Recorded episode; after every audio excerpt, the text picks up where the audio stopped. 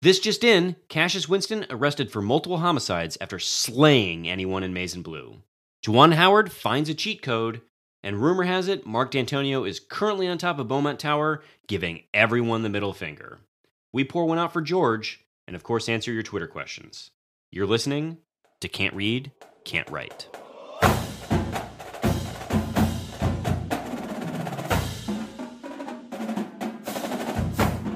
Welcome back, everyone, to another episode of Can't Read, Can't Write, the podcast that proves to Wolverines Spartans can talk. And oh boy, am I ready to do some chirping about those Wolverines. I'm Mike Jones, joined as always by my friend Kevin Greck. Thank you, of course, for listening. And if we could indulge you in a favor, please share the podcast with the Spartans in your life. Follow us on the old Twitter machine at Spartan underscore pod. And of course, rate, review, and subscribe to the show those ratings inexplicably help get the show out there. So we do appreciate those who've uh, taken the time to do so.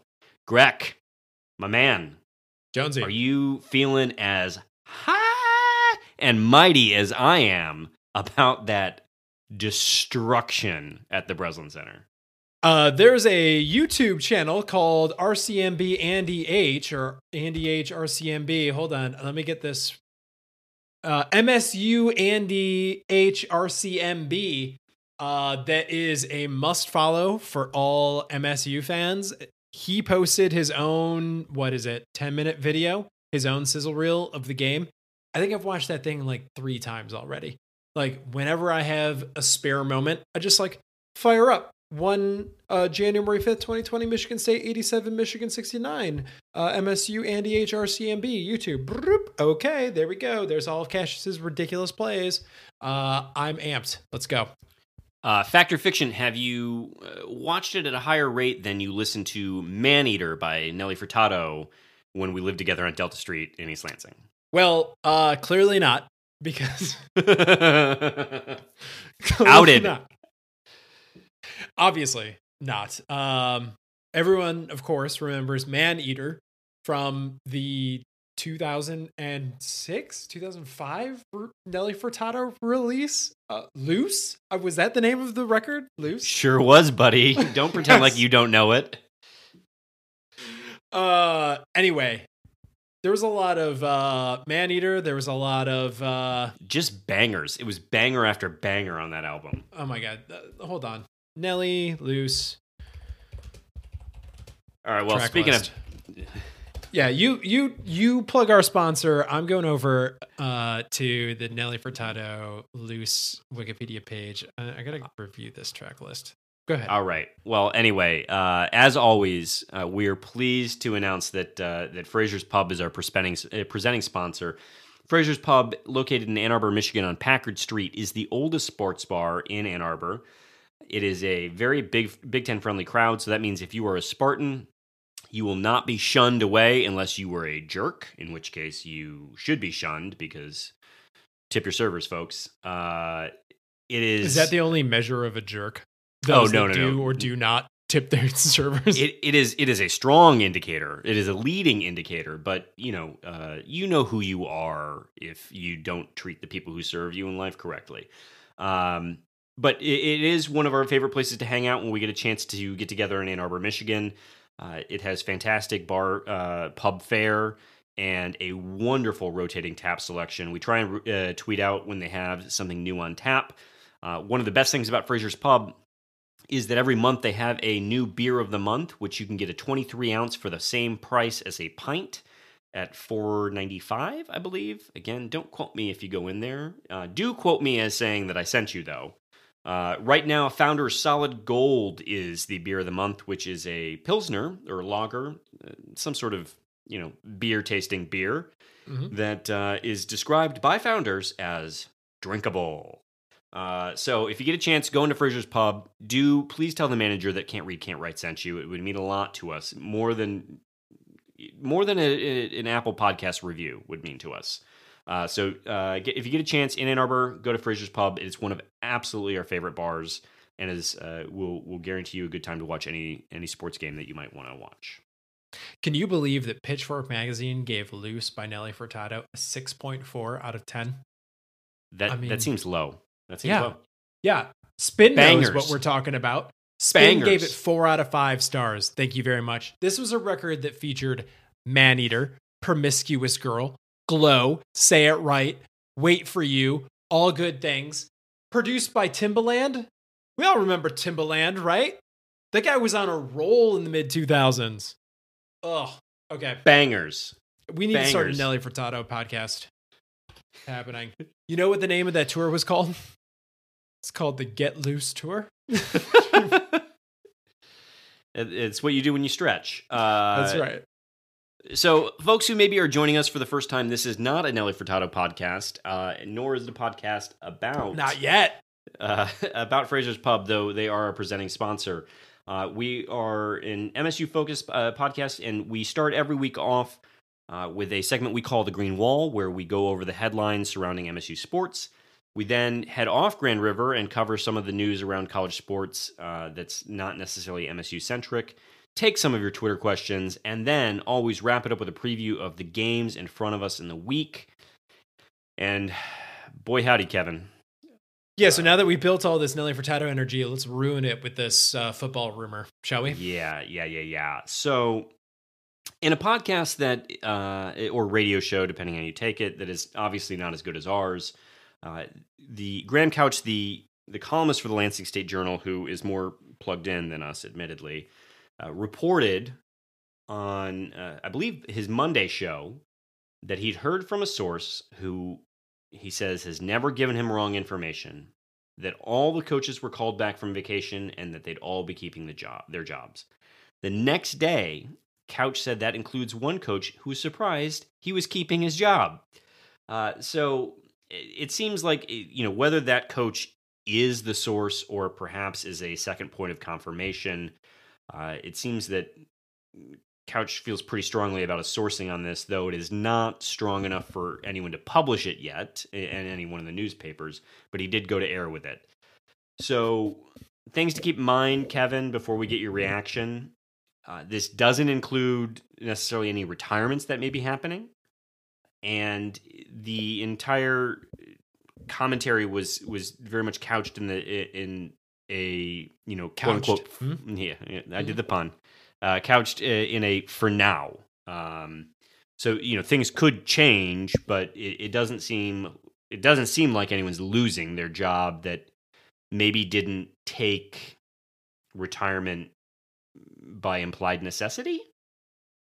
What what, what do you what do you take making of this news? Well, first off, I want to point out that there are two people on this podcast. One very stable genius who said that he only expected uh, one or two coaching changes this offseason, which these rumors seem to be lining up to about that effect. And one dope who said that there was going to be a change to the offensive coordinator, which of course there is not going to be and never was. So, um, I I think it's a poor way to run an organization just as a rule that if uh, things aren't working and you know you need to change, you just wait for people to leave and then you replace those folks instead of taking the initiative. Um, I think that's shows uh, poor managerial skills. I think generally speaking, uh, uh, when you, I mean, it's baked in to college football, right? To college sports generally, that if a team loses, coaches are going to be on the hot seat. And to the point where one of the coaches was even surprised that they would come back. I mean, this is this is a staff that Dantonio has supported for a long period of time, but even some of them thought that this was a bit far. So I, I still kind of expect there to end up being two or three coaching changes. Um, I guess you could look at the the ages of the coaches and sort of use them as a proxy for who's actually not going to be back next year. Uh, but uh, yeah, I think this is disappointing no matter how you cut it, right? Yeah, if this is true, um, to say that I'm angry is probably an understatement. You know, it, I've been on record here saying that Dantonio is smarter than this. He he knows he needs to make a change, and I I, I guess I've also been on record saying that don't be surprised if this doesn't end up looking like firings that it could be retirements, it could be people moving on to other opportunities. But the fact that it, it, it doesn't bother me that there may not be sort of fo- uh, publicly forced turnovers. Indeed, I think that one of the things that makes Dantonio potentially endearing to us is that he he handles his business in private and not so much publicly. But what's bonkers to me is to call everyone back and and say that they're keeping their jobs. Now, it, it maybe there are side conversations that have happened or whatever, but if if this is if this is as you know air quote reported, screw that. I mean, we're we're past. You know how that you know how that meeting should have gone. that he called all these coaches back for. All the coaches should have come in the room, and Mark should have just walked over to a boombox on a table and played Nelly Furtado's "All Good Things" in parentheses come to an end from the 2006 banger "Loose," and that should have been how that meeting started. And then next, he could have played "Afraid," featuring Attitude. Then he could have played "Man Eater." and Showtime. and then when he was ready to start dismissing them, he could have played Say It Right and Do It. All of these are actual track titles from the 2006 Nelly Furtado release, Loose. Which, if we haven't covered, is a banger of a banger, banger. Look, I, I, I, I'm waiting to see what ultimately happens here. But if, as reported, I mean, I just, I'm, I'm disappointed. I guess is the only phrasing I have for it. The only phrasing I have is that if we're waiting for the old, old coaches, I guess, to leave, it's in God's hands. Also, track 10 from Nelly Furtado's Loose 2006 release. All right, we need to get you off this track. Uh, we've got no, some Twitter questions about doing this, this the whole episode. You know, we we talked about making beer a theme throughout the episode. By the way, today I am drinking Magic Hat number nine. Kevin, what are you having? Uh, right now, so I finished during our our kickoff. Uh, I finished a Beards, which is out of Petoskey, a Beards Serendipity Porter, which is lovely uh, Beards Brewery in Petoskey, if you've never been there, uh, used to have this nice little spot in like an arcade type of thing, like arcade, like the old definition of the word arcade, um, where it was like nestled in between two different businesses, and it was like a lot of fun. Now they're in like more of a conventional type of uh, a brewery um, location in Petoskey, so not quite the same uh, charm. But now we're on to the uh, the Kona Big Wave, which was on sale at Costco, which is the most middle aged thing I've ever said in my life. Oh, but I love Costco mm-hmm. so much. Anyway, Kevin, let's let's turn on to a happier note. Uh, yes. In keeping with the the banger track theme we have going on here. Showtime. You know what I love about Magic Hat Number Nine is that it has just the right amount of hops. Like it is not too hop heavy. It gets yeah. the job done. Well rounded, got a little citrus aroma to it. Absolutely a favorite beer of mine.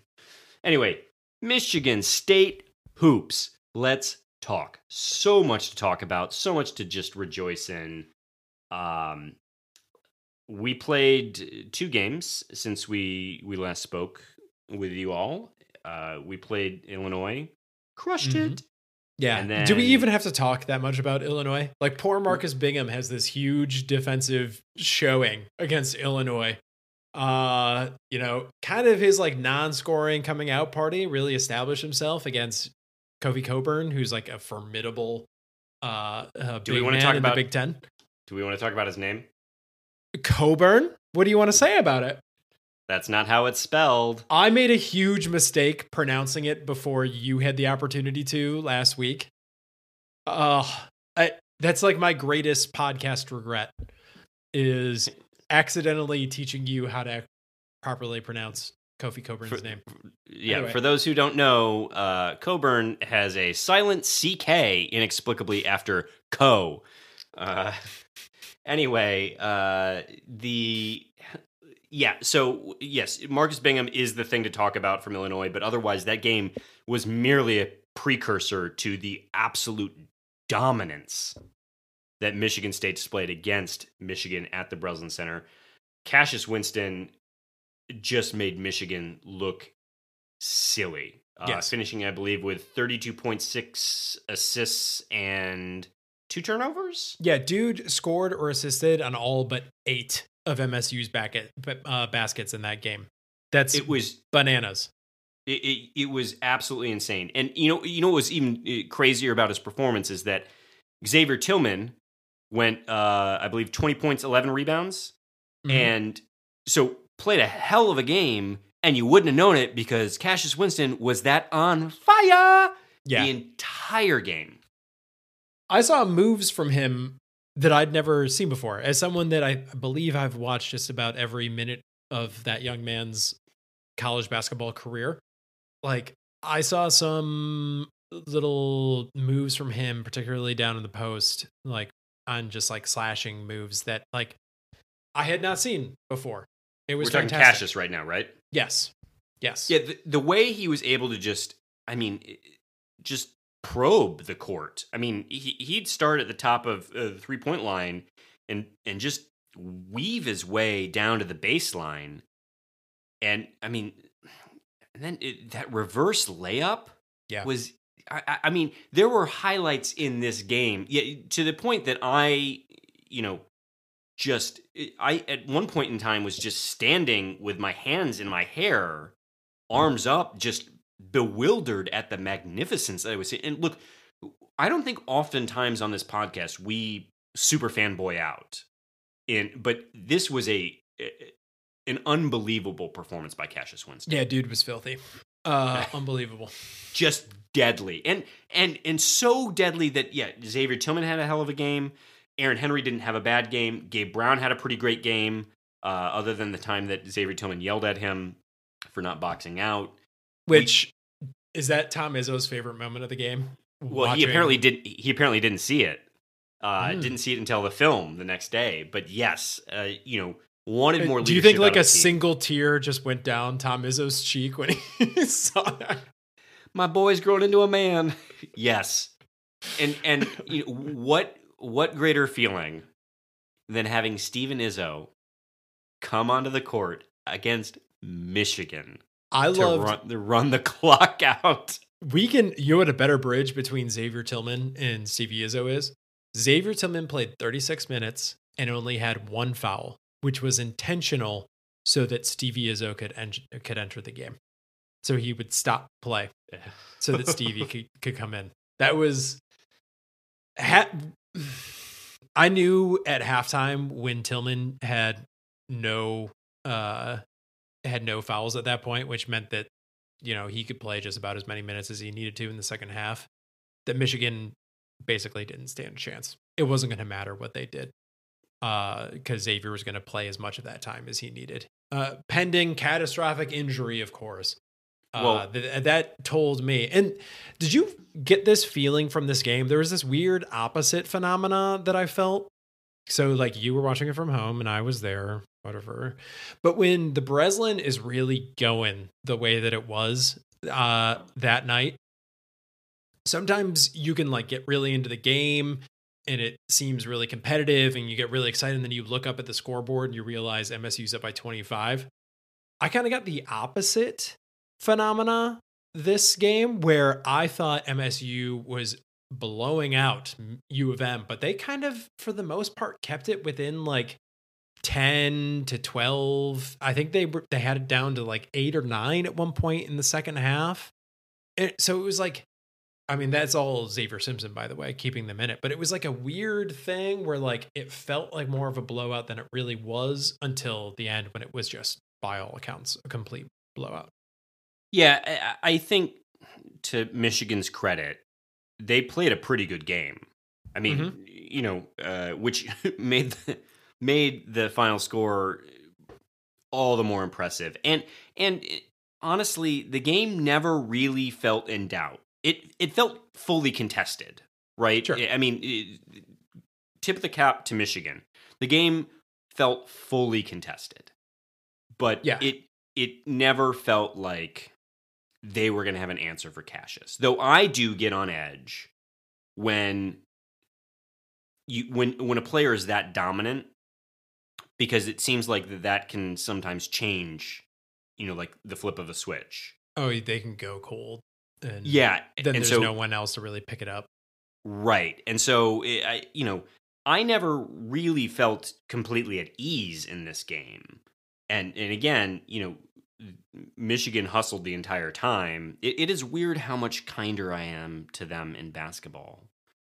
They're we have a- just much more, or much less unlikable. In well, let's let's talk about that for a second because a apparently I, I have not watched the, the the press conference from Tom Izzo, but the next day apparently was just beaming with joy. Yeah. and, and in a way that um, Graham Couch speculates is that beating Michigan has not gotten old for Izzo. No.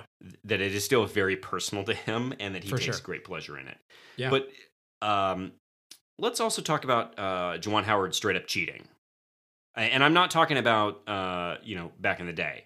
I'm talking about I'm not talking game. about the 90s. I'm talking about 2020. yeah, uh, twenty, yeah, twenty twenty. Uh, so look, uh, both both Izzo and Juwan Howard got teed up. Mhm. Looking at you, Jerry Bear. One of those, yeah, Jerry Bear was the first thing that came to mind when Izzo got teed up because it like dramatically shifted the energy in the game for a second. It was not a good tech. In the way that you could kind of argue that Juwan Howard might have been a good tech because it stopped play. Yeah, so uh, MSU on a fast break. Juwan Howard, you were there because it was out of frame on uh, on the the replay that I saw. Uh, but apparently advanced quite far out onto the court. Yes. So I've never seen a coach get as angry at Breslin Center as uh what's his name? Uh from in from Iowa. Uh McCaffery. Except for when um oh, great. I'm doing a great job. Matt Painter uh screamed back at the E zone for making fun of Robbie Hummel. Uh that was fun. Uh but I've never seen a coach come so far out on the court ever under any circumstances uh, as Juwan Howard did. Like they were inbounding the ball around him. That's how far out onto the court Juwan Howard was. I don't know if he thought that they were in some kind of timeout situation. And then Cassius hits a three that gets called off because Juwan Howard got teed up. So it's like, and then Cassius only hit one of the two free throws, I think. So like two lost So- points on that play. Yeah, you. I mean, you know, if if rules had been reversed, I would have said "ball don't lie." So maybe Juwan Howard had a point, but I will say that if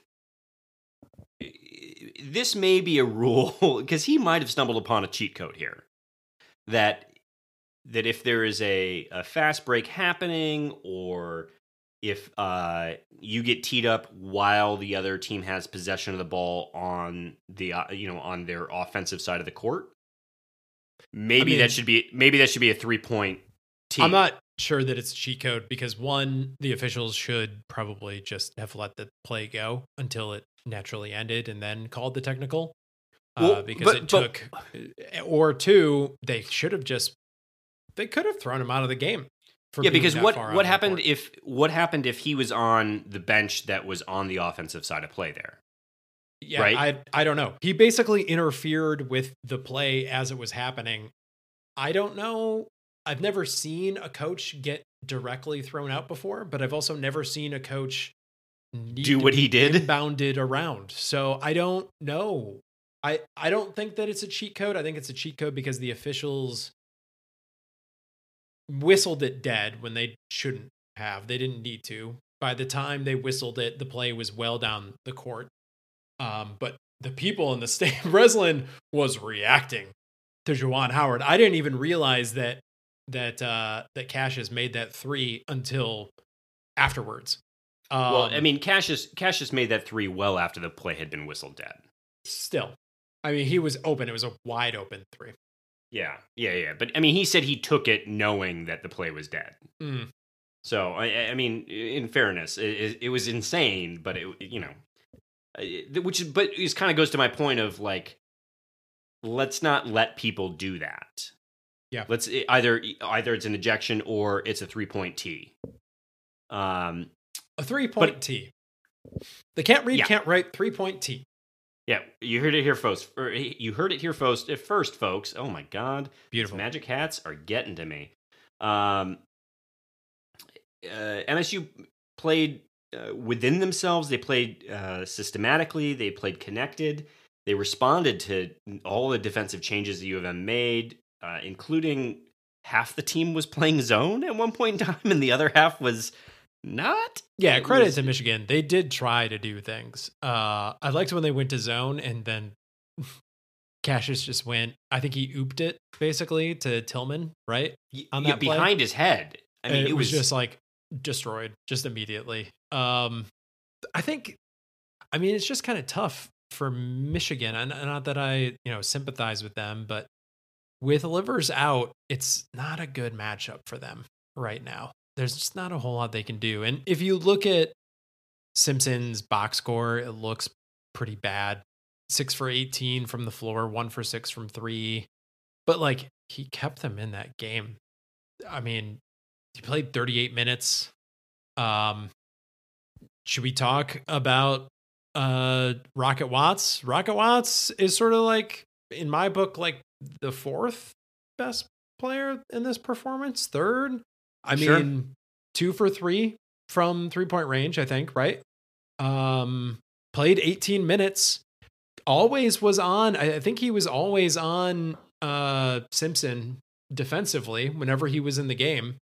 They did a good job uh MSU did of like throwing Aaron Henry and Rocket Watts at at Xavier Simpson in a way that really kept him from getting into any kind of uh any kind of like flow. Um well, and they they made him be a shooter. Yeah. which and you know you're going to win it- games if you make Xavier Simpson be a shooter. It's unlikely that he's going to convert. And he took and and that's not a knock shots. on him because you know he look. I think the the verdict is in. Cassius is better, but that's not a knock on on Simpson not being a great player. He is. He's We're a fantastic talk- point guard. about uh the little sister chant in a second we're, we're going to bring that up but when there was a point at the end of the game when xavier simpson was taking free throw shots and i thought the if the zone really wants to get in this dude's head right now start a chant for cassius winston while he's at the line cassius isn't even involved in the play and you're rooting for this guy that takes his personal rivalry with cassius very seriously and clearly was on the losing end of it in this game. Um, Again, uh, yeah, uh, for the fourth consecutive time. So, uh, I mean, I give him credit, but at the same time, I, I liked that he seemed to be taking it very personally, and it seemed to really be getting to him. I thought the zone probably could have gotten to him a little bit more than they did. yeah. So do you want to do you want to give context on the little sister chant? What you know? What happened? I think anyone listening to this podcast knows that MSU at the end of games, MSU fans at the end of games against Michigan where they're winning, like to chant Little Sister as a response to the whole Mike Hart little brother thing from 2006, the year that Nelly Furtado's Loose was uh, released, right? No, I think it was 2008 or 2009 that he said that. So, as a as like a take on that, uh, they say little sister instead of little brother, uh, and it's sort of been a thing. Uh, I was hoping that it would go away by now, kind of in the way that the 300 stuff has gone away. If you'll notice, I think that's entirely gone now. Um, you feel more strongly about it than I do, and I don't like it, to be fair, but you feel really, really strongly about it, right? Yeah, I, I look. You know, I. Well, your point is, and I think that's the the first place to start is that it's it's hack. Mhm. It, it's just not funny. It's not It's bad good, comedy. It's not. It's It's, not creative. Bad It- comedy. You, you're. It's derivative. Like so, it's just it's bad from that standpoint. But I don't want to speak for you, Greg, but at least for me, gendering winning and losing is wrong. It it is insulting to women period because by implication you are you're a derivative of little brother so therefore you've decided that little sister is somehow worse and also for any young women or children who might be in the stands who might want an explanation as to why is everyone chanting little sister what are you going to say to them other than oh they're saying it because they're implying that they are both younger and a girl, and the implication about being a girl is that they are not good at sports or not as good at sports or whatever.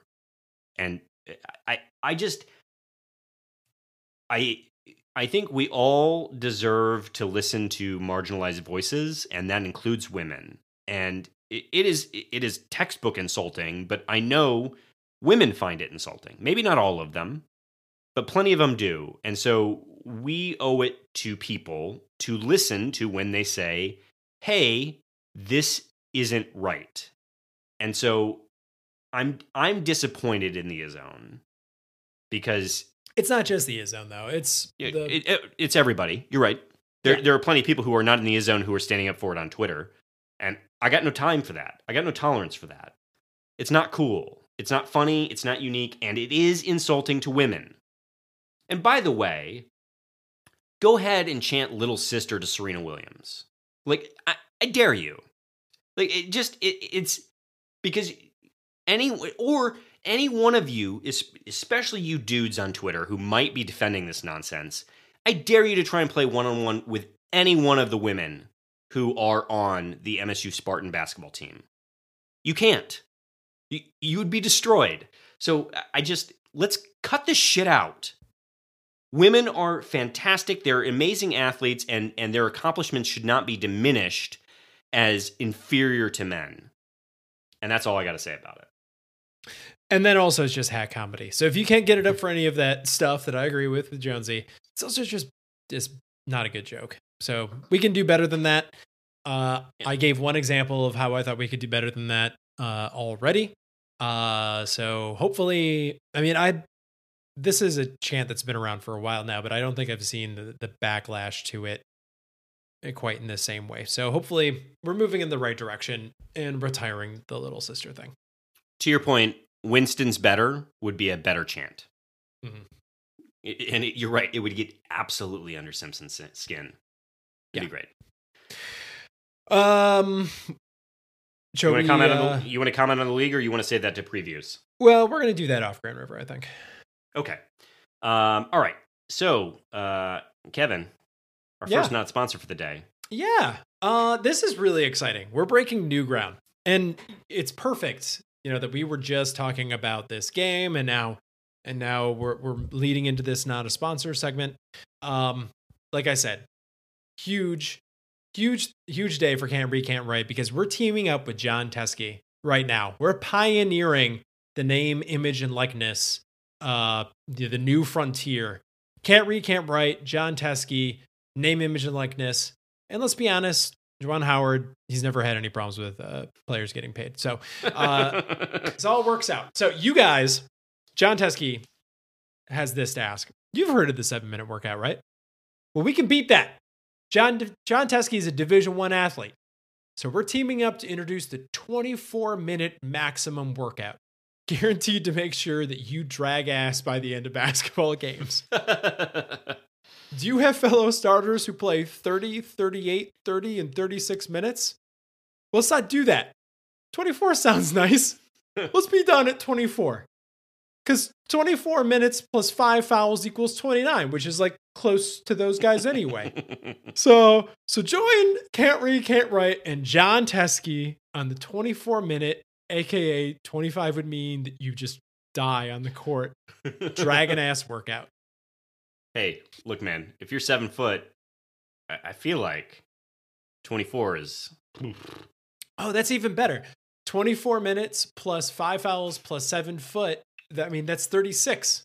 You're right up there. It's almost like you're a starter.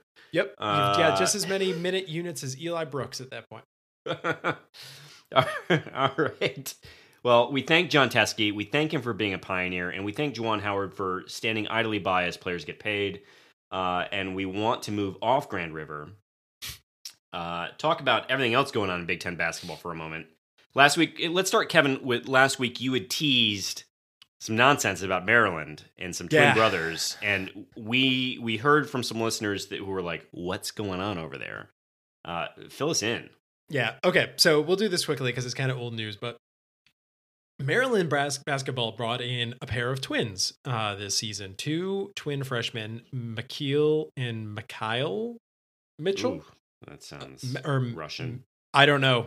Uh, I've never heard their names called both because uh, I haven't watched a whole lot of Maryland. They didn't play when I did. Um, speaking of which, only one of them really actually played. He was like a big time recruit. I think McKeel was that one. Um, and the other one was like sort of a middling three star recruit. Um, now they left the team or whatever the circumstances were on a Friday, and they made a pretty standard statement about appreciating the program and Mark Turgeon just deciding that it was in everyone's best interest to move on. Mark Turgeon did similarly. Uh, but then their mom, Maria Mitchell, took to Twitter and she spilled the tea a little bit. Maria Mitchell boy. did. Oh boy. Uh, she uh, she encouraged uh, fans to read between the lines of all of the statements. She told people not to trust Mark Turgeon. She said that her boys were forced out by Mark Turgeon, who only wanted one of them but took both because he thought that he needed to. Uh, so she uh, she dropped the tea everywhere, and she dragged Mark Turgeon at the same time. So it was uh it was a nice little uh, little time to be a Maryland uh, terrapin uh, while that was going on. I think I saw that those guys have landed somewhere at this point uh, already. I don't know where, but uh, um, but yeah. So it, we, there's a little uh, little action going on uh, in Maryland and other parts of the Big Ten. A team that's Well- supposed to be like A tier, B tier. So I, I think it's fair to say that no one should trust Mark Turgeon because he's a terrible coach, and that uh, if anything, she's just. I think it's it's proactive. She is helping start to make their case for a transfer. You know, yeah, you don't have to sit that year out. Um, it's perfect. So let's talk about the rest of the Big Ten. Yes. Um, you give me some details, but eight teams, eight of the what, thirteen? Right? Uh, 13? 14. 13? 14. 14. Sorry, 14. It's Eight okay. of the 14 teams. Sometimes you forget about Nebraska. Um, I like how it's Nebraska. It's not Rutgers. It's Nebraska. well, uh, Rutgers currently tied for second in the Big Ten in basketball. That's so true. There's, and, and and Rutgers doesn't sell themselves as something they're not. Uh, anyway, eight of the Big Ten teams are in the KenPom top 30, and Illinois sitting just shy at number 31. That's right. And to give that some context, And, fill, fill people in again, just in case they don't know what KenPom is. so Ken KenPom is a statistical. It's a it's a math rating system of all of the college basketball teams, not just the top twenty five. Uh, that are available from the coaches in the AP poll. So, just to give it some context, and again, this is mid-season. This isn't the end, end of the year, but for the most part, you can consider KenPom top 40 teams to basically be tournament teams. So, what that means right now is that in the Big Ten, about eight or nine of the teams, if the season were to end right now, would be considered of tournament caliber, which uh, is pretty good when you consider that the Big Ten tends to get six, seven, eight bids at the maximum. Um, now that does include some teams that have things going on, like Purdue, which we'll cover because MSU plays them on Sunday. But it gives you some context of like, okay, so maybe we're not sure how spectacular some of the teams are. Ohio State still KenPom ranked really high. Michigan's Michigan and the aforementioned Maryland are also, I believe, in the top 10. And let me check that right now. Um, yeah. Ohio State's four, Maryland seven, Michigan is 19. They're down to 19. Um, but it gives you an idea of kind of how strong the Big Ten is right now, which did win its uh its preseason tournaments, uh, the ACC and the uh and the other one, The, Uh, the Gavitt games? the Gavitt games. That's right. Kevin, our you guy sponsor Gavitt. the Gavitt games. Yeah, I mean we we took a not a sponsor from them. I, I should have known. I should have remembered. Uh, while we're on the subject of KenPom, MSU KenPom offense number one in the country. Uh, so that's exciting. Number three overall, number one offense. I love it. Um, you know, uh, moving on a little bit, a lot of uh, a lot of college players are announcing that they're going to go pro, and uh, you know, it's not just college players. Big news: Matt Rhule, who was a theoretical replacement for Mark Dantonio if he decided to retire, and by theoretical I mean fantasy. Yeah. is reportedly headed to the NFL, where he'll coach the Carolina Panthers for a cool sixty million dollars over eight years with an additional 10 million in incentive-based compensation. I mean, is that guaranteed money? 60 mil, yeah. I don't know what his buyout is, but yeah. I mean, so if things don't work out for Matt Rhule and he's shown the door, he's still getting 7.5 mil a year after that. Because if you're a fired coach, you're not getting any incentives, I, I imagine. I mean, some of these coaching contracts for the NFL getting up there. I mean, the the, seven, eight, nine I mean, it's not million? Saban money. It's not Harbaugh money. uh, isn't seven million exactly Harbaugh money? I thought Harbaugh was 8, but you, you, you're fine. Uh, I- It's not I- it's not Saban money. whatever it is, uh, they're these coaching contracts are getting getting pretty high. Um, I wonder what they're What- paying folks in the XFL, Well, co- XFL coaches. That's a fantastic segue because uh, XFL rules are, are a little bit uh, more clarified lately, and we're not going to run through all of them, even though we I, I took the time to outline them. Uh, Kevin says that there's too many there, but there are Do some interesting download points. the XFL rule book on PDF and have it available for when it comes February and you're ready to sit down and watch these XFL teams go at it. Looks all right. So here I'll give I'll give some quick highlights. Mhm. Kickoffs are going to be super interesting. Kickoffs and punts are going to be super interesting. Kickoffs will be interesting because uh, both teams are lined up only five yards apart from each other, Mhm. and neither team can move until the ball is in the air for three seconds or is caught, whichever comes first. Mm. So it's going to reduce high speed impacts. Also, punts that go out of bounds or into the end zone are going to be placed at the 35 yard line. So no more like kicking it into the corner and getting a quick out. The fun really starts though at extra points. No more kicking an extra point. After a touchdown, a team gets to elect, elect, like you declare this nonsense. You just How hold many- up a sign that says one, two, or three, basically. Yes, the, they get to choose how many points they want to go to go for one, two, or three. A one point attempt happens from the two yard line. A two point attempt happens from the five yard line, and a three point attempt takes place from the ten yard line. I like this because didn't college football move up the the extra point line of scrimmage to try to entice teams to go for two more often? And it just I sort of so. haven't hasn't happened. Pro Pro moved uh, the extra point back uh, farther away, so to, to potentially incentivize. Um, didn't really do anything either. The math. So get rid of it. Get rid of it. Yep. Make it more interesting. Um, also, forward passes. Uh, you get two of them. Two forward passes. So as long, as you're behind the line of scrimmage. Yep. Uh, and then I think uh, so. The some other cool stuff. Uh, it's one foot in bounds for a catch, like college. Uh, skill players will have headsets uh, to the coaches, or you know, or, or mics in their ears, and those will be available to the broadcast. Now, if I was a coach, I'd be dropping f bombs the entire time I'm talking to players, just so that my stuff doesn't get broadcast. I think Um, uh someone in in the football media just made a joke about how they used to do that when they were mic'd up. Um who was it? I don't remember. who cares? Continue. Um, last, uh, but I think maybe most exciting is that overtime will be handled like a shootout. Each team will get five plays from the five yard line, in which they they have it, it's a score or don't score situation, and so it's uh you know you shoot for the end zone if you make it great, if not it doesn't count. Next play, yada yada yada. Except if there's a defensive penalty, in which case the ball moves to the one yard line.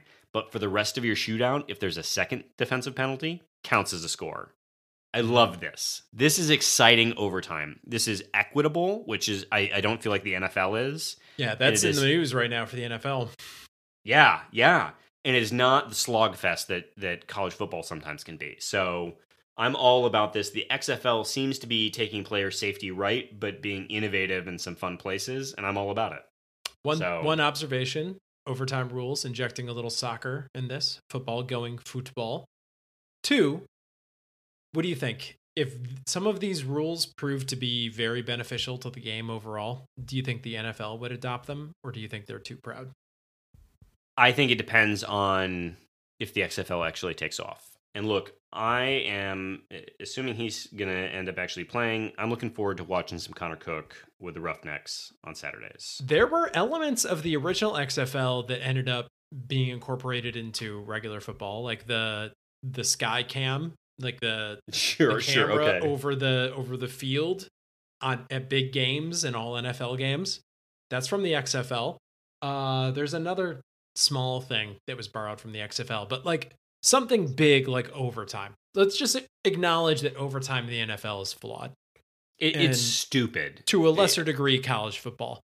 If something similar to this is better, do you think the NFL would either be willing to adopt this entirely or adopt something similar, like just barely different, so they can claim that it's not the same thing? Yeah, absolutely. Because I mean, they are uh, thirsty for ratings in the same way that we are. So, Yeah. absolutely. I hope so. I hope that they would. Anything to make the games better. Yeah. Um, all right. Uh, let's move on to our next, not a sponsor, Kevin. Mm. Um, our Twitter questions today, which are coming up next, are brought to you by the Roy Williams Jr. Motivational Speech Seminars. Roy Williams Jr. wants to know Are you a coach, a manager, a teacher, an administrator? Do you need in your life to motivate those who report to you? Well, Roy Williams Jr., famed head coach of the University of North, Car- North Carolina men's basketball team, is touring the country teaching folks how to motivate young people. His seminar will cover such topics as how to book radio time, how to call out people publicly with no forum for retort, public shaming, history shaming, and how to not take accountability for the fact that the people working for you are your responsibility and that you brought them into the organization. Roy Williams Jr. is prepared to tell you how to do all of these things. And if you don't do it well enough, he'll take to a radio show and tell you that you're not very good. Particularly if you're like 18 to 22. Roy Williams, manhood, motivational speeches, being the bigger person. Thanks, Roy Williams, for uh, sponsoring our Twitter question segment today. Manhood. And Jeremy. manhood. Uh, Greg, first question is from someone who we missed last week. Sorry. We'll get to his uh, his last. Yeah, it was your fault. Uh, but Alex Plum, dear dear friend of the pod, Mhm. and who has been who's actually sent some really solid questions uh, and some solid links, asks us. Do we have a, a preference uh, for notable MSU play caller catchphrases? Will Tieman? Tieman. Tieman? He Tieman? got Yeah. it. He got it. Or George Blaha, touchdown MSU. Well, uh, Alex Plum, uh, as you know, Will Tieman is unlistenable radio, so I'll never give him credit for anything, and George Blaha wins this by default. What do you think? Yeah, absolutely. Eh, Well, and plus, just touchdown MSU is uh, I, it's great. It's, It's perfect. Yep. It's very Um, good. Next question from Plum, it- which that was a solid question, by the way.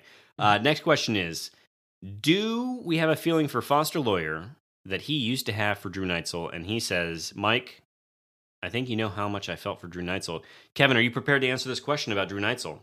I'm prepared. Uh, I think Foster's coming along. We can be excited about him. Uh, and I, I look forward to seeing uh, several more years with uh, Foster Loyer on the team. What about you, Michael? So, as much as I, um,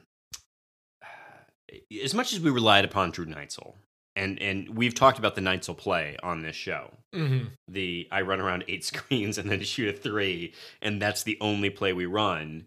Um, I never cared for him much, and then you know came for personal reasons to despise him more, and and so I I feel for Foster in a way that I never felt for Neitzel.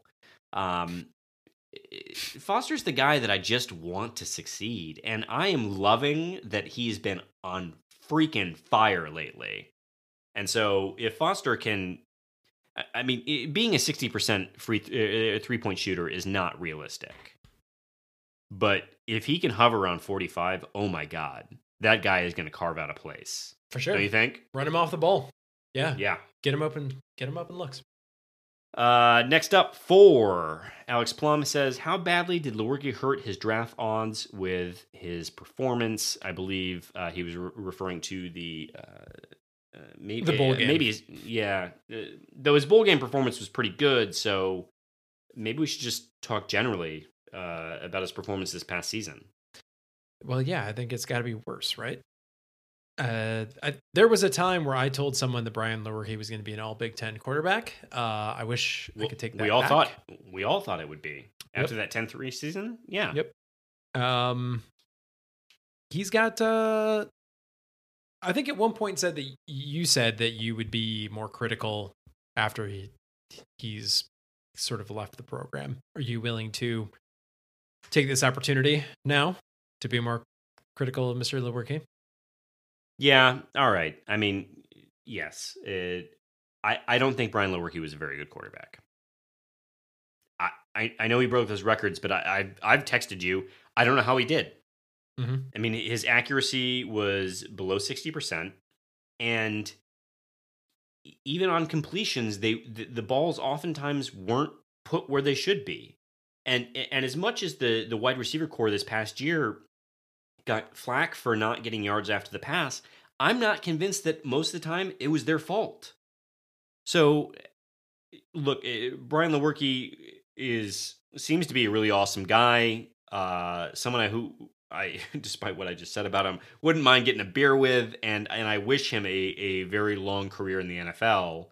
Um, he never lived up to what we hoped he would be after that that uh, sophomore campaign part of why I don't think that Rocky Lombardi is the answer is that he never really pushed Brian Lewerke, and Brian Lewerke was not that spectacular quarterback for the team. So, agreed. Um, that's a that's a fantastic point. If if if Rocky Lombardi was the guy, I think either Brian could have been the guy this season. So. Yeah, um, yeah. So, all right. Uh, next question from John Hubbard. Uh, if the rumors pan out that Dantonio keeps all of his staff on board, how are you going to commemorate it? Brick through a window, scream into the void, stay with the classics, and torch a couch. Great I got question, a couch, John. I got a couch ready. I got my Mark Dantonio keeps his a staff couch? Ca- couch. Yeah, it's ready. Uh, I just got to figure out where to torch that thing. What are you gonna do? Um, I'm debating if if my sentiment is a diapers road trip tear down the John Hannah statue level of anger. now, I mean, for for people that have not listened to every minute of every podcast, Diapers Road Trip is, of course, an esoteric reference to that case where the astronaut lady had to wear diapers to take a trip to Florida to be a, a crazy person. Um, uh, Wait, I thought what, you went. That's I thought you went from Florida to Houston. I thought Florida was, was involved. Clearly, that's all we know for certain. Uh, look, I, I I John, I, I don't know, man. I you know, I would say I would get a nice bottle of tequila and just drink it, but I don't want to waste that anger on a nice bottle of tequila. So probably just garbage whiskey. Like I I don't know, man. I don't have I don't have words. I'm angry. I'm angry. I'm angry. Up.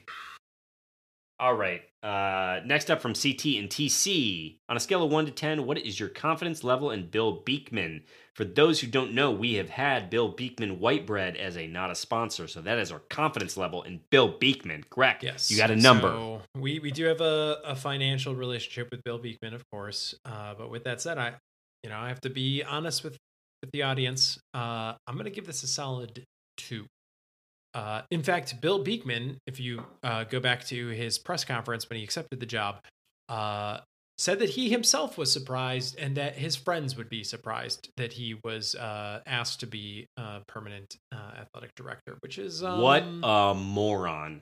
Yeah, not. Uh, I remain surprised. Well, I'm not surprised because I know how it happened and why it happened and the personalities and the administration that were involved with it. Not personally, but we all know. Um, a two.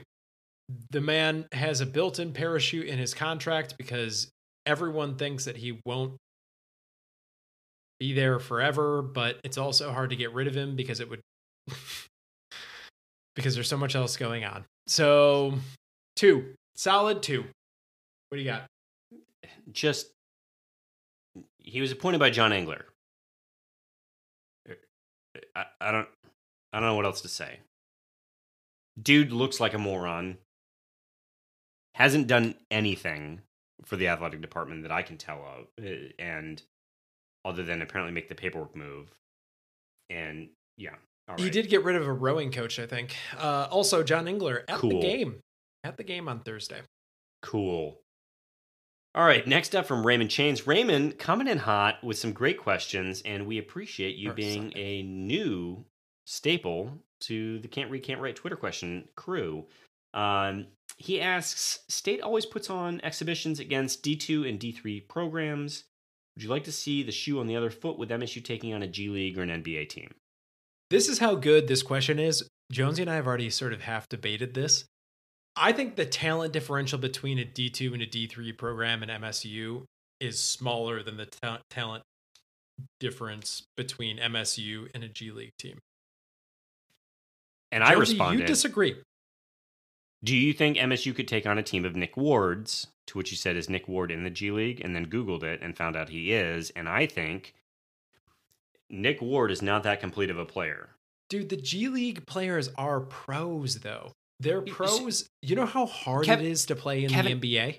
No, Kevin, if name, image, image and likeness could it could get passed, then these players would be pros at some level. And by the way, they are at some level being compensated, not the way that they should be, to be clear to listeners, but at some level are being compensated for playing basketball. Well, I mean, if you look at G League salaries, there are some football players for Alabama that are going to be paid more than them, like immediately as soon as this passes. So that is true. But when you look at a G League roster, it's like very notable former college basketball players, stars, are on each one of those teams. It's a better basketball product. Um, Fine, but MSU has at least three pros on the floor in their starting lineup.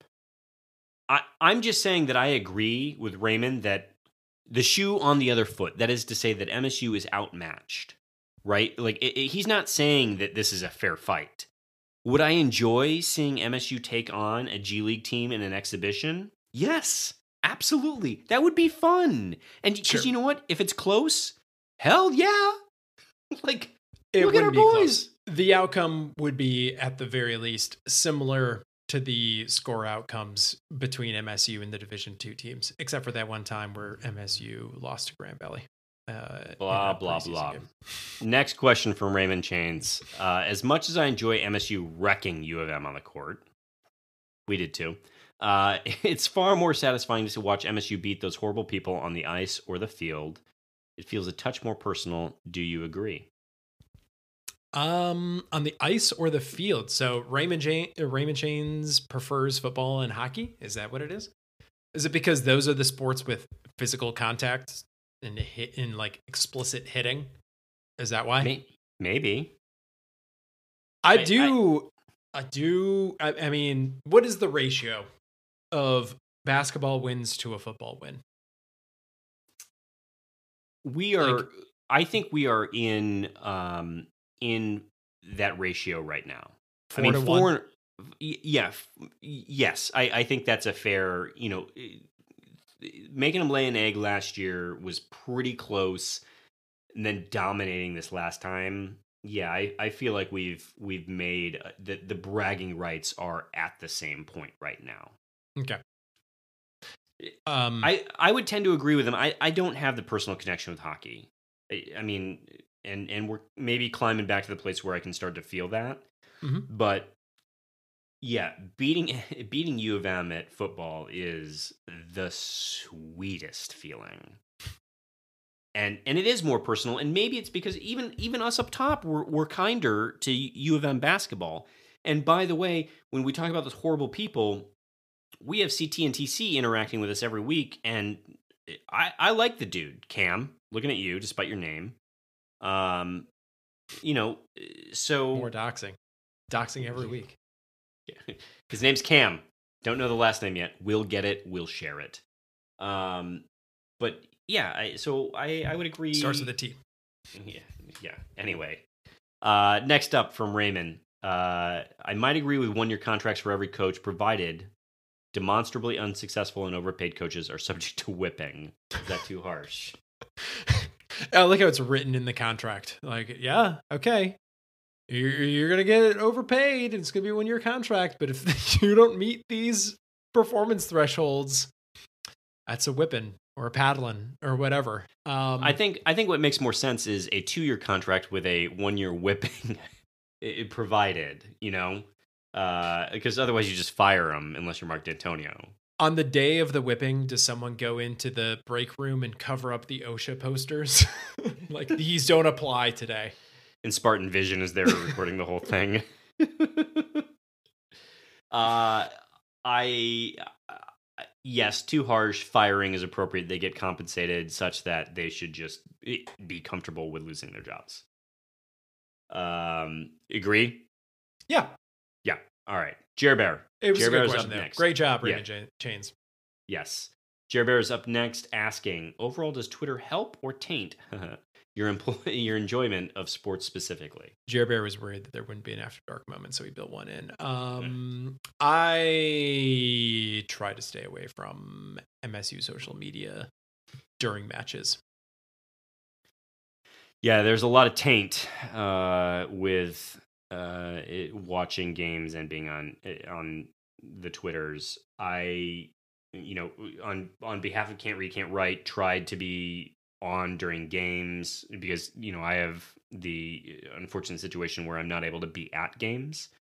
And I can honestly say that this football season was made worse by MSU Twitter. That said, uh, eh, my overall enjoyment of MSU sports has gone up because of MSU Twitter. Mhm. So the fact that we've gotten to know all of you has has genuinely been a delight. You know, we've had a couple of you on the show. We hope to have more of you on the show. Um, it, it's I feel like I'm I have made friends that I would have never expected to make, and so for that, I think that's a good thing.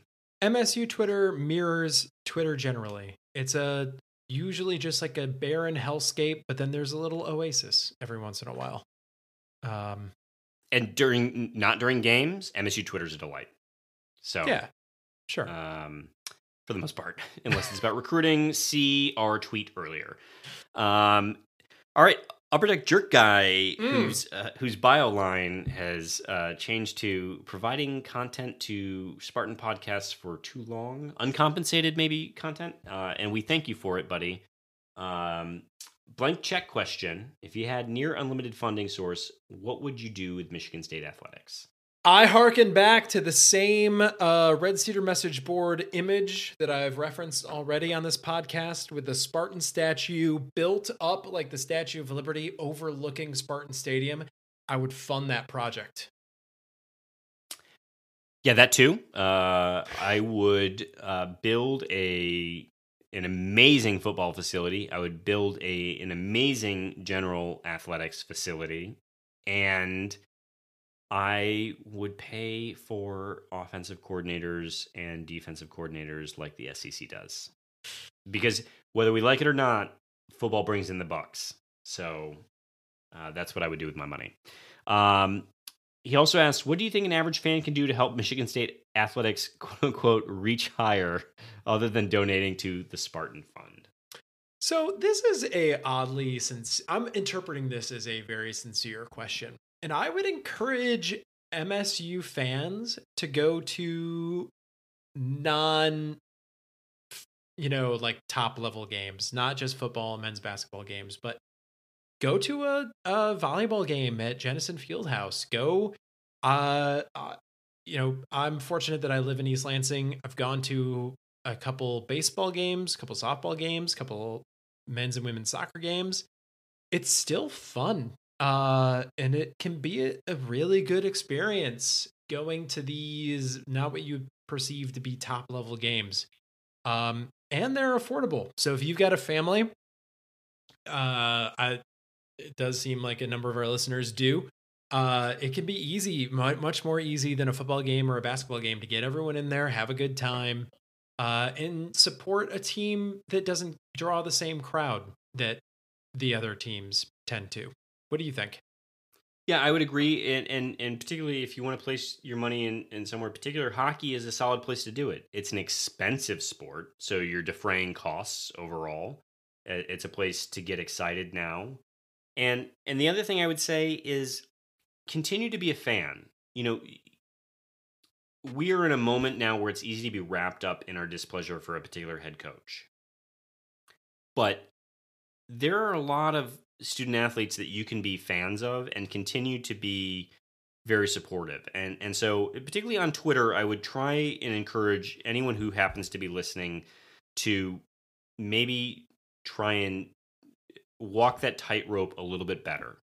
That you can be displeased and you can still be supportive. And um, those things aren't necessarily mutually exclusive because you know what I'm going to be? Freaking psyched when football rolls back around, even though Yeah. I am super angry about Mark Dantonio right now. So the, both things can coexist. Uh, next question from the Upper Deck Jerk Guy: Hop Slam, sweet sweet nectar or overrated? This is interesting. Uh, I think we're we're clocking hop, uh, Upper Deck Jerk Guy more and more things. I, I like a hop slam. This is the Bell's hop slam, right? Uh, Or is it Founders hop slam? Founders. Founders, pardon me. It's good. Yeah. Uh, I'll go sweet sweet nectar. It's not the you no know I bells, won't. bells, bells. Okay. I'm not going to push everything out of the way for it, but if someone's giving me five options, hop slam would almost certainly be in the top half, uh, regardless of whatever the five options are. It- Wrong. it's a fan, huh? overrated. Oh, I- I'm over. Look, I'm overrated uh, on anything that's an IPA that is like hops, man. Like I'm just give me a beer that is balanced. It, it, Hop Slam is indicative of the race to be hoppier than the next person. It is not sweet sweet nectar. It is swill. I'll take a Miller Lite any day over a Hop Slam. Okay. No, no joke. Next question: Who is the best James Bond? Great question. I think we're supposed to say Connery here, right? Uh, or Craig. I'm gonna go Pierce Brosnan. Pierce Brosnan. Maybe it's because I grew up with him. Maybe it's like the SNL Yeah, no, thing. it- it is definitely a formative years thing.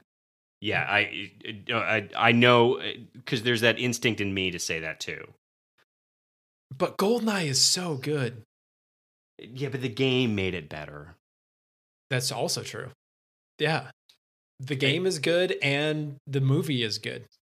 Um but it's probably Connery. We're just gonna say I'm gonna say Connery, Brosnan, Craig, Dalton. Oh wait, Craig is third. The problem is with with the Daniel Craig movies, the more recent Bond flicks, I kind of agree with the criticism that they're not even Bond flicks anymore. They're just like thrillers with That- James Bond as a character in them. That's like saying the Dark Knight trilogy is not really a Batman movie. Yeah, I also have problems with the Batman movies. Wow, we are not going to get into your movie opinions. I would say it's either Connery or Craig, and I I think that they're uh, Craig may be the beneficiary of better filmmaking. Sure. Uh, yeah, Pierce uh, Brosnan had some. He, I mean, he wasn't directing these, but some of them were were bad, very bad. Yeah. Uh, next up, what non-Spartan basketball team should people root for?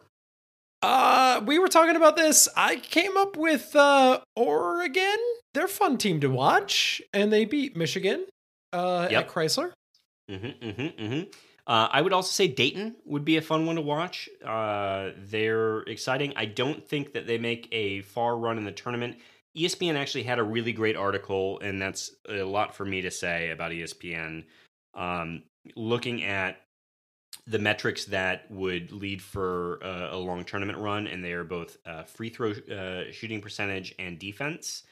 Uh, they got a serious problem on the free throw line, but they're a fun team who might get lucky at the right time, and so it would be a fun one to watch.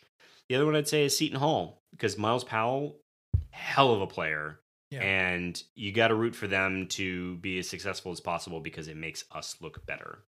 So those would be my two. Watch one of these Uh, teams is going to knock MSU out of the tournament. We're going to hate ourselves. It's It's not going to happen. It's not going to happen. Don't worry.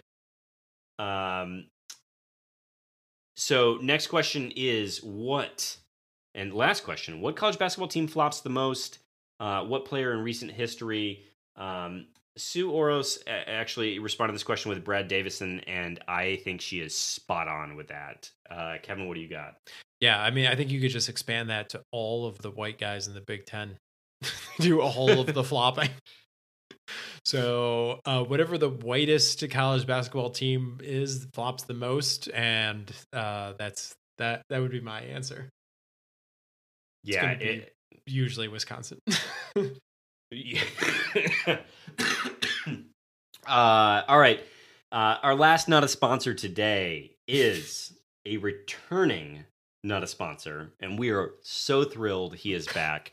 It is it has been a banner day for him. He got upstart by the president a little bit, but Brady Hoke, big promotion, back to his old job before he took the Michigan job, head coach of San Diego State University, and wants to remind you about his wireless headset.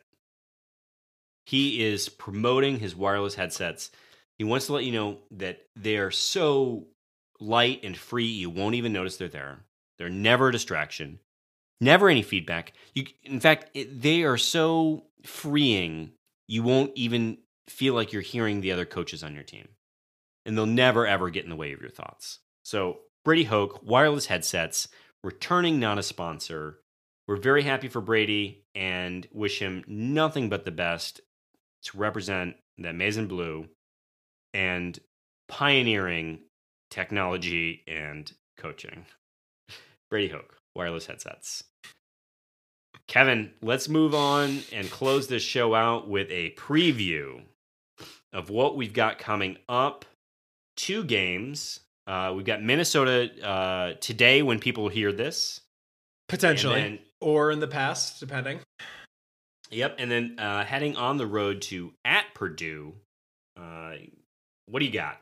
Yeah. So Minnesota, uh, currently two and two in the Big Ten. Wait, Big so that means that means Rutgers is higher in the Big Ten than Minnesota. That's right.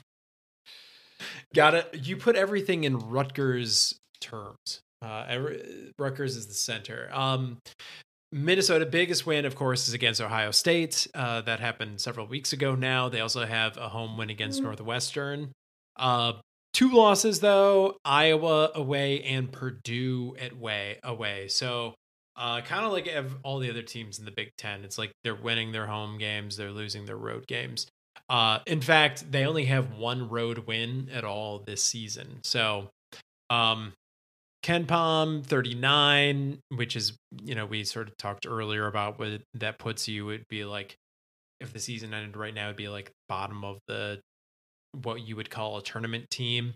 Uh, in fairness to them, they, they do sort of distribute the the points and the minutes. They've got four players that are averaging double figures, but the dude is definitely Daniel Oturu, sophomore, uh, six ten big man, plays like basically all the minutes. Uh, Marcus Carr, one of their guards, averages like thirty eight minutes, so he plays all the minutes, but Oturu plays like thirty five or something like that. Um, but he's also super efficient down low. I don't know what he's shooting right now, but it's it's like 70% for two, 75, something like that. So it'll be another, uh, it's sort of like uh see how MSU, if they can recreate the magic they did against Illinois against this dude uh, Thursday night. Um, that'll be uh, like, this is Bingham's opportunity to do sort of the same thing that he did against Cockburn against uh, another big man in the Big Ten. So, um, that that's sort of how I will watch the game. They really don't distribute the minutes. They get like an eight man rotation, but two of those dudes are like interchangeable wings. So they're already in like what you would call late season rotation form. Um, here in the fifth game of the Big Ten. uh, so they also have a very hateable coach with a very dumb looking face who I wouldn't want to be the coach of my team, but and and Whatever. they're at a disadvantage because they will have to uh, enter the court normally instead of climbing up a step like they do at home because I want to see a game at the barn. Is there a Big Ten arena that you haven't been to that you're really interested in visiting at some point? so apparently it, the the Illinois uh, stadium is actually um, you're like right on top of things. Assembly Hall, Illinois, not Assembly Hall, Indiana. Yes, that's Um, the one. I uh that would that would be good. Uh, for me it's the barn. It just seems like it's the most classic of all the Big 10 venues that are currently being used. Um but we we're digressing. There's also a road win or a road win. Hope so. Uh against Purdue. Did, did you have anything you wanted to say against uh, about uh about Minnesota or No, but I will say this about Purdue. In their last game, they scored 37 points, which is five points more than Cassius Winston scored against Michigan. Dude, Purdue scores 37 points in a game. They're the KenPom ranked 22 team in the country. I don't know how that's possible. They're 9 and 6 overall. They're KenPom ranked 22. What is going on? I have no idea. Their biggest win is over VCU. Um, they also are 2 and 2 in the Big 10 like uh, Minnesota with home wins against Northwestern and Minnesota in double overtime. Uh, but they have losses against Illinois and Nebraska, including including one just humiliating defeat. So, um, anytime where you're drawing a lot of since World War II style statistics, just not a good look. Losing 63 to 37 against a an unranked team. Oof. Oof. Um is there like a you know how football statistics are like this is the worst or best since the invitation since the you know the forward pass was implemented? Do they have that for basketball? Is there such a, a thing? Uh, maybe since peach baskets were turned into nets. Yeah. I mean that's like all I think of. I, I mean, uh, maybe since uh, Bobby Knight was born. I, Yeah. I mean, I the before It's- Bobby Knight and after Bobby Knight. That's how uh, college ADBC. basketball. Yeah. Um. So it, I mean, Mackey still at the end of the day is a tough place to play, and MSU hasn't won there since 2014. So, uh, hopefully the team plays well on Sunday. Right now, it, seems like Purdue is a team that MSU should be beating. If it, I, I mean, it's an easy thing to say. If you want to win the Big Ten, you got to win your home games, and then you've got to steal some on the road. And it seems like if MSU is going to end up winning this league, not just like sharing it, but winning it, you're going to have to start taking some of these types of road games. Um, Well, it, and it seems like maybe Purdue is a place that's going to be a little bit easier this year than we thought it would be. mhm. So yeah, they Yeah. really struggle on offense. I mean, that 37 points is they've got a good, uh, solid-ish defensive team, but offense points points don't come easy for that Purdue team. And MSU, I mean, like we said, is KenPom number one offensive uh, team in the land. So, you know, hopefully they can just outscore them, outrun them on Sunday. yeah, keep it in transition and uh, keep the crowd quiet. So, um, with that, folks, thank you for listening to another episode of Can't Read, Can't Write. And Greg, as always, go green. Go white, Michael. And but also, uh, I got to bring up my tab with all the Nelly Furtado stuff. I think I closed it. Uh, oh my uh, god! Go man eater. No, no, no! You forced it. You forced it, and you ruined a perfect can't read or can't read can't write moment of go green, go white. Yeah, but I cut the podcast, so it stays. Nope. Uh, so, folks, I'm going to say go green to you, and you just say go white back to me and pretend that Greg is not here. I'm taking auditions for a new co host. Thank you all. And uh, have a wonderful, wonderful week. Go Nelly Furtado, Get Loose Tour 2006. Just cut it.